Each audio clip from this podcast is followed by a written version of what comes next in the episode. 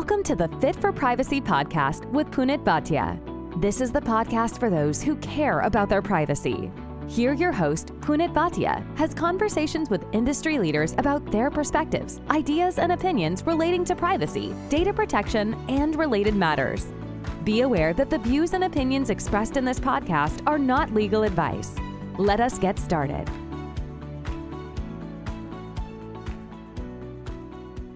Digital identity and metaverse. These are two of the most commonly debated topics.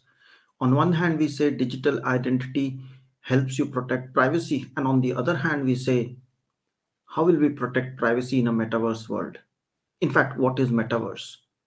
These are some of the important questions, important topics, and this is what we are going to discuss in our episode today. And we have with us David Lucatch, who brings along 25 years of experience in cryptographic credentials, self sovereign identities, and he has a global identification around how he understands, how he solidifies his knowledge around digital identity and protects users in an emerging digital space. So let's go and talk to him. So here we are with David Lucatch. So welcome, David. Thank you, Punit. It's great to be here this morning. So, David, let's start with a simple question. What does GDPR mean for you in one word? That is, um, uh, it, I thought about that long and hard, and uh, I think to me it means control. It's the ability for a user to control and and subsequently manage their their personal data. So I think for GDPR, to me, it means control. Interesting. GDPR means control. And then, if it is about control, how does digital identity play a part? Because control is about me and control mm. is about my data. And we talk a lot about digital identity, and you do, do such a fascinating work in that space. So, where does this digital identity privacy come into play? Well, I think at the what what users are not really used to is the fact that for you know probably close to 100 years and throughout the industrial age corporations have, have owned and managed our data. And we have been um, uh, victims to say the least of, of of what they want to do with it. And i think gdpr gives us back control. So in digital identity that means to me that um, and, and my philosophy and our corporation's philosophy is all about that we believe a, a individual has a basic human right to own and manage and control and, and even benefit from their from their identity and their personal data. So to us, it, GDPR is all about that ability, giving us back that control. So do I get it right? Because this is an important concept, and many people don't understand what is a digital identity. Mm-hmm. So me as a person have some personal data which is available in digital form and mm-hmm. that digital identity needs to be protected. So when i'm talking about protecting my privacy it's about protecting that digital identity of mine which in essence helps me protect myself. Is that the digital identity? I think that is certainly a, a vast majority of it but we're already seeing countries like canada um, the the uk eu australia moving away from paper and plastic based identity and moving to a digital form. Now, I, I didn't say electronic, I did yeah. say digital, right? So um, I'm in Canada. So um, Canadians were able to take a copy of a COVID credential issued by the government and put it in a wallet. That is electronic. That is taking an existing document and just taking a copy of it electronically and putting it somewhere. Those documents can generally be altered. They can be um, uh, change, they can be uh, fraudulently issued.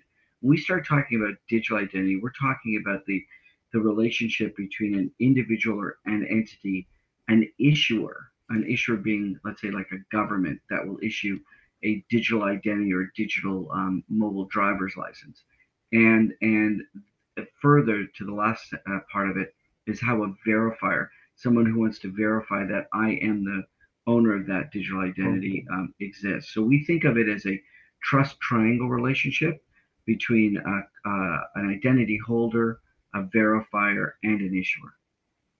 So it's basically taking the digital data about me and taking it next step that when I'm interacting with a device or a website or any uh, any asset Mhm. or anything to verify that it's me interacting with it that is the digital identity verification we are talking about That is that is very much so. But but it's not just in an online world, it's also in an offline world. So let me give you an example.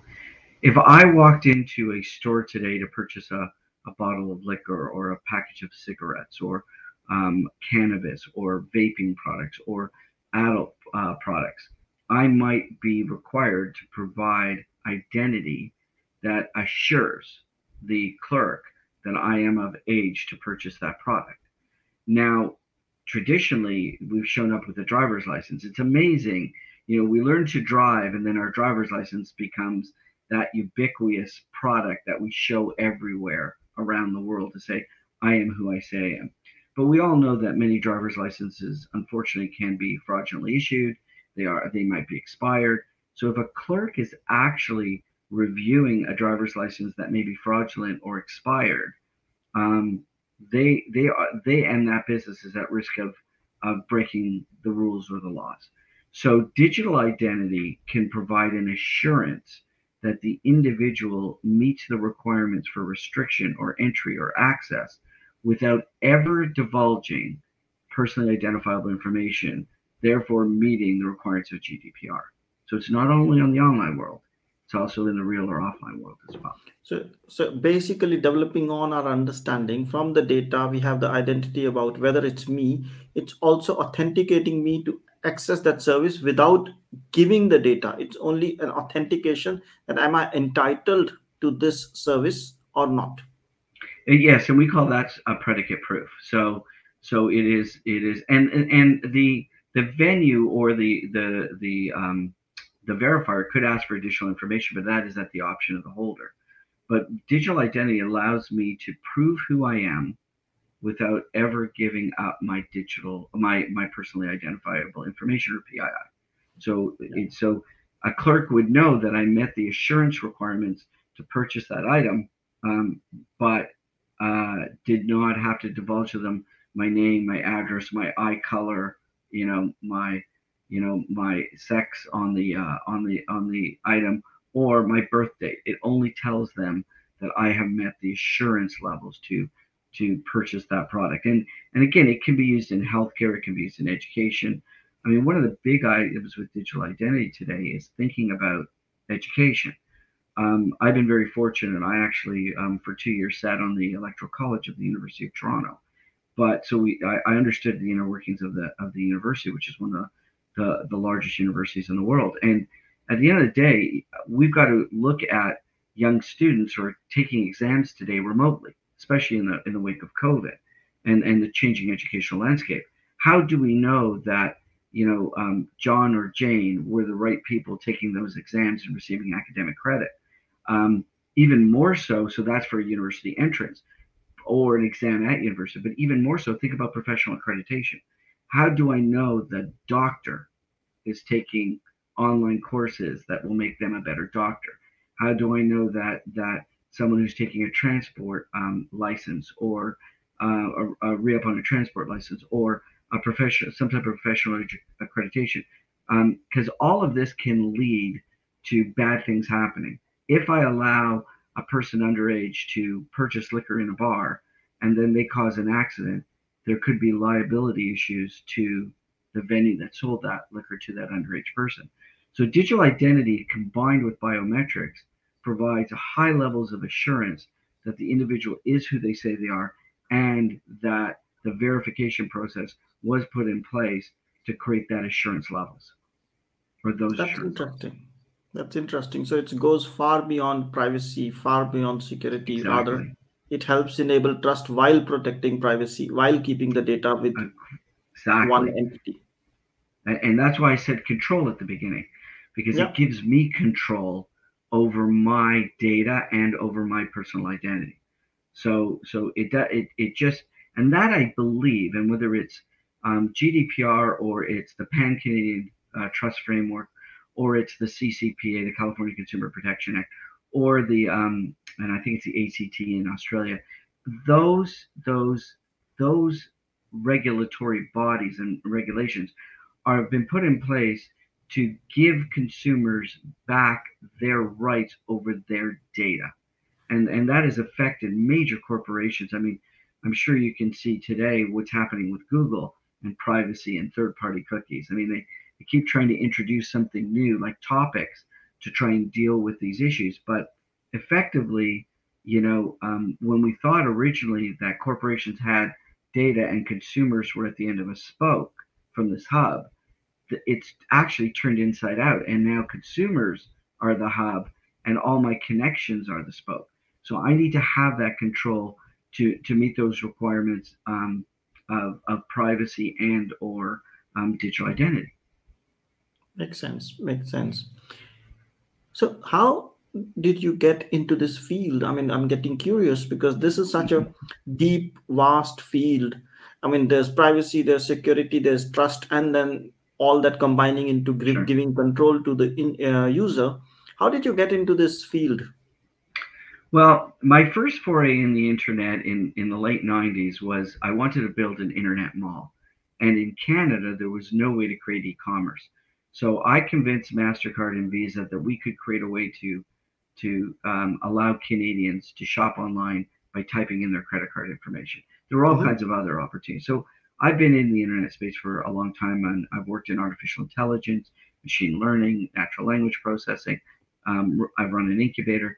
But in 2016, I basically left all my um, other enterprises and said, I really want to focus on something I want to do. And I saw the emergence of blockchain and and obviously the emergence of GDPR. And I I like to say if you're a fan of the cartoon The Simpsons, Homer Simpson is a big fan of donuts. And I like to say Homer Simpson looks for donuts and I look for holes. I look for what's missing. And my premise at the time was that I believed not I want, didn't want to focus on cryptocurrency. I wanted to focus on another aspect of blockchain. And we believed that digital identity was a massive growth industry with massive reach. I mean, there's 5 billion people online, and the internet initially wasn't built to manage privacy. So, and, and manage individual users' um, rights. So, we believe that digital identity was a massive opportunity, but we also looked at the industry very carefully and saw that many corporations that were entering the market were going B2B. We wanted to go C to B2B. We wanted to start with the consumer as the anchor point because ultimately, if you start with digital identity and privacy, you need to effectively manage the assurance levels that come out of the consumer. Mm-hmm. So, when you talk about starting with consumer, what does it mean for the consumer? So, so we've developed, we have something called the Liquid Avatar Verifiable Credential Ecosystem, and that is a mouthful. That is a big mouthful. We call it the LAVC, and the LAVC has, has services for all three parties in that trust triangle: the the holder, the verifier, and the issuer. But particularly for the consumer, we believe that consumers, if they can control and manage and, their digital identity, they can benefit from that so we don't only have a wallet platform, we have a platform that allows them to partake of other services and opportunities based on the things they want to do, knowing that corporations want to interact with them as a real person because it's more efficient for the corporation. There's less breakage, less spillage from a marketing standpoint, and that the corporations will provide them with benefits, either discounts, cashbacks, other services based on the fact that they are a real person. They've been verified. So we look at the consumer. What value can the consumer bring to an equation, and how can they benefit from that value? If we roll back a bit, mm-hmm. you also mentioned that it's B2C. Is it B2B also? Yes, because again, if you think of that triangle and you think of the issuer, the verifier, they are the B2B. This does not work. And, and I'll give you a perfect example. I think this is, yeah, we, uh, we developed. Yeah.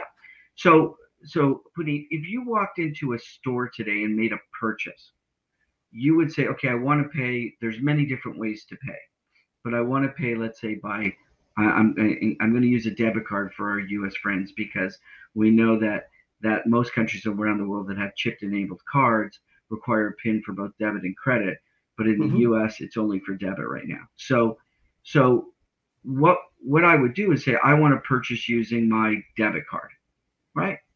And I would tap, swipe, or insert my debit card in a machine. The machine being the verifier, the merchant's machine. The issuer, the bank, would talk to the verifier. It would talk to me on that machine and tell me to insert my PIN to verify that I am who I say I am. Mm-hmm. So it is a triangle relationship between myself, the card holder, the merchant being the verifier, and the bank that issued that card being the issuer. And when that transaction is complete, the transaction dissolves, it's recorded on a ledger, and I can leave with my goods and services. Is that fair? That's fair. That's very okay. clear. Right. We treat identity the same way. We have developed tools and services that allows a merchant to carry their identity in a wallet. That that identity when they go into a venue or a store or a location or online, they can pass that credential, the verification to the verifier, and the issuer can verify that that party exists. The trigger or pin is a biometric or facial check to ensure that the user is a user. So we've set up the same triangular relationship of the three parties that you would expect to see in a financial transaction, making it simple and easy to use. So for our ecosystem to work, we must have all three parties aligned. Now, they don't all have to be our customers because we work within an open standards environment. As long as everyone that is in that open standards environment, and there are many organizations and many companies like like DIF and Trust over IP and and OpenID that all work within the same ecosystem open standards and they are interoperable uh, to, to a great extent, we can involve a lot of different organizations, businesses, and practices in that ecosystem. That's interesting. But when we talk to some people, especially those who are not digital minded or as much mm-hmm. digital minded as the world is right now, mm-hmm. they would say it's too late to protect my personal data. Sure. And I don't have anything to protect. I'm very open guy. So how do you convince or what argument do you use to convince them that why is the personal data protection important for them? And why do they need to get into this ecosystem that we're talking about? And and, and I, that is a great question. So we're all used to the fact that if, and I've I had this happen to me in in um, January that my corporate card for the business was compromised, and I, I I mean I used it in December and in January it was compromised, and and so I've fallen victim to this a number of times, and and I, we're very fortunate because the bank says, well, you didn't do the transaction, we'll protect you, right? So that has been a stopgap because digital identity did not exist because the technology wasn't there. So that alone, that and we think about that as the primary situation. Well, why am I going to have to worry because the bank protects me? It's not a problem. But that problem of, of credit card and financial services um, uh, misuse, theft, uh, whatever you want to call it, is a $30 billion problem globally every wow. year. In North America alone, it's $9 billion. I can assure you, in talking to the to the payment networks, they are now all looking at digital identity because they're saying if we can reduce that nine billion or thirty billion dollar issue to a, a pittance of what it formerly was, digital identity makes sense. So financial institutions will lead with that. Educational institutions, government institutions. Think about all the people who are non-bank. Think about India and the Aadhaar card.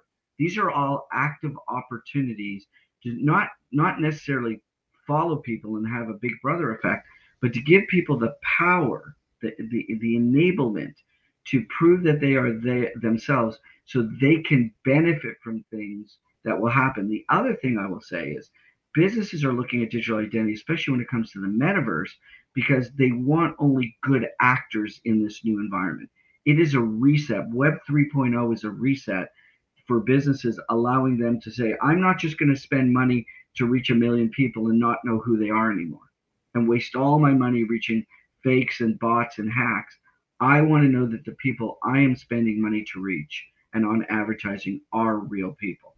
So we're seeing this as a top down business, government, educational driver. But for the consumer, especially the young consumer, it means that they're going to grow up with this new service. I always like to say that if you gave a two year old or a three year old a magazine, put it in front of them, they're going to swipe the front cover. They're not going to turn the pages. So they're already been attuned to changing their habits. It is it is a change in habits that will make this work. And Web 3.0 and the metaverse are going to lead those change in habits. So I'll come to metaverse and Web uh, 3.0 in a moment.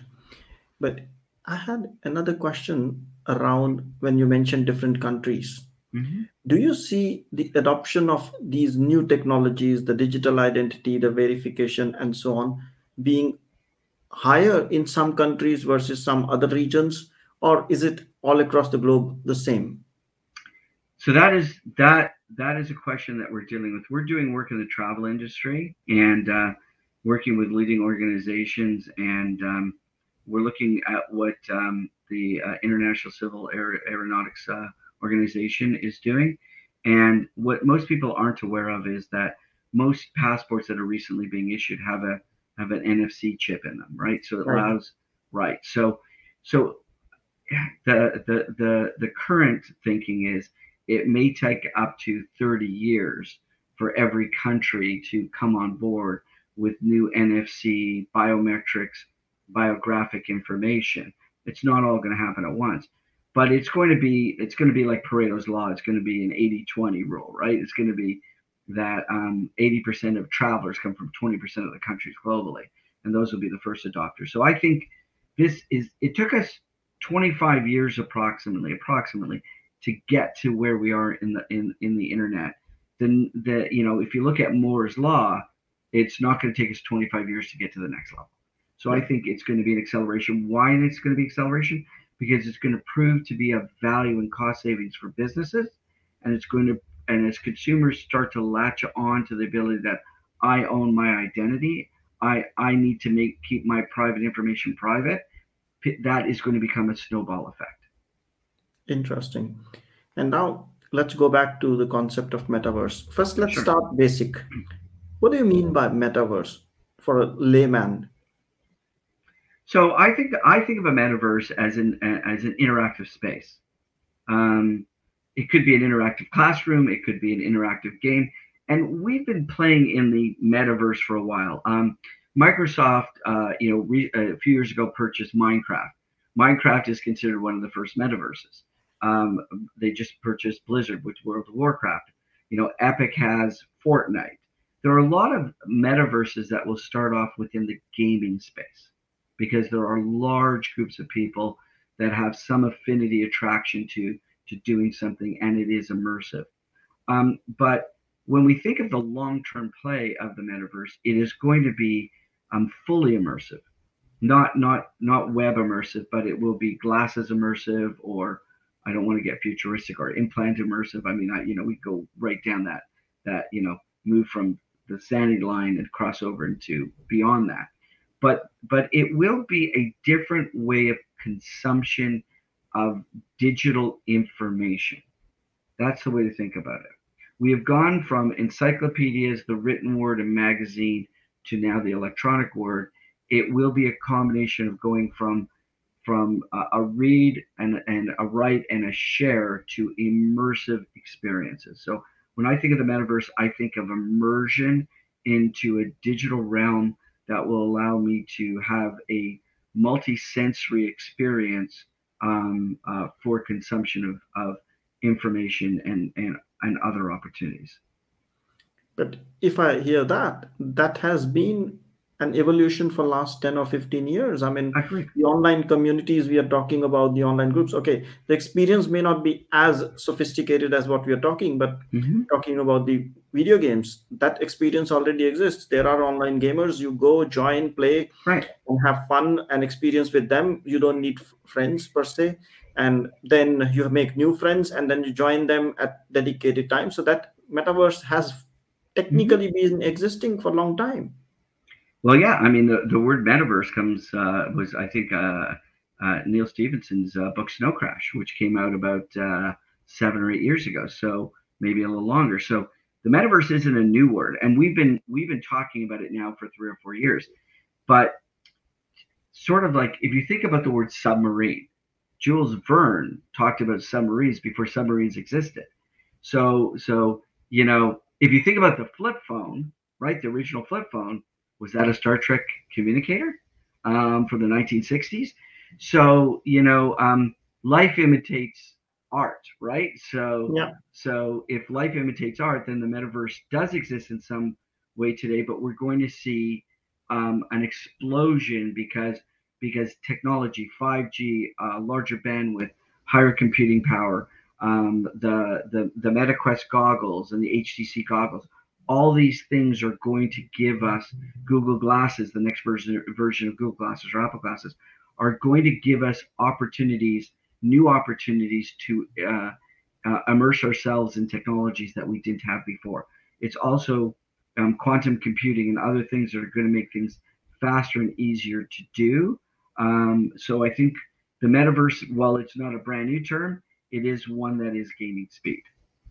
Indeed, and I think it has gained more prominence after Mark Zuckerberg talked about it, and everybody now, and with the name Facebook changing to Meta, people are yeah. starting to associate more yeah. and more.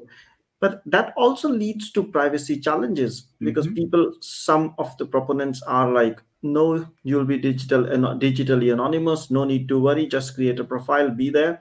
But that's in the gaming sense. But if you have to be in, truly in the metaverse that we're talking about and the way we are uh, at least expecting it to grow there will be concerns around privacy or how do i manage my identity? Because when you are on a digital device a lot of data is being collected a lot of uh, surveillance is happening. So how does one protect the say personal data or it's a, his or her own identity in context of a metaverse? Are those concerns real or unfounded well i i, I believe they're they're they're they're real I, I do believe they're real because because people are willing to give up anything for anything i mean because mm-hmm. we we don't um, as I said, there will be a shift to the value of, of personal data and privacy. But um, companies like ourselves have developed technologies, just like we can walk into a store and not give a clerk our, our driver's license, means we can walk into a virtually walk into a metaverse and not give anyone information except the fact that we are confirming we're a real person because the government of Canada said I am a real person, right? Again, that that that relationship between the verifier, the individual, and the um, uh, the the card the um, uh, issuer. So so it's back to the same situation that um, on a predicate proof I can determine how much information I give out. I think we go back to and we're t- treating the metaverse like we're treating walking into a store to buy a bottle of liquor, and and others are starting to do the same. But here's the other side of the the, the proverbial coin that makes sense. I walk into a um, in the metaverse. I walk into a restaurant or a um, a venue, and I purchase something in which my avatar, my digital twin of myself, consumes. I might get just like in Super Mario or in any game, I might get a power up for that. But if I set my permissions the way that the vendor would accept, I might be able to receive a coupon in the offline world to go and purchase that item physically in a store. So there are all new ways to connect the parties together that create value and benefits to each other. And we're talking, we not only have our own metaverse as a, as a pilot program, but we're talking to other metaverses about creating unified or verifiable credentials that will allow users to control their data and their privacy but allow metaverses to create opportunities for those users. But then in a metaverse, I believe it would also be possible for me to create my multiple digital identities of myself and behave or act differently in different groups or different metaverses in that sense. Would that be feasible? Well, the answer is yes and no.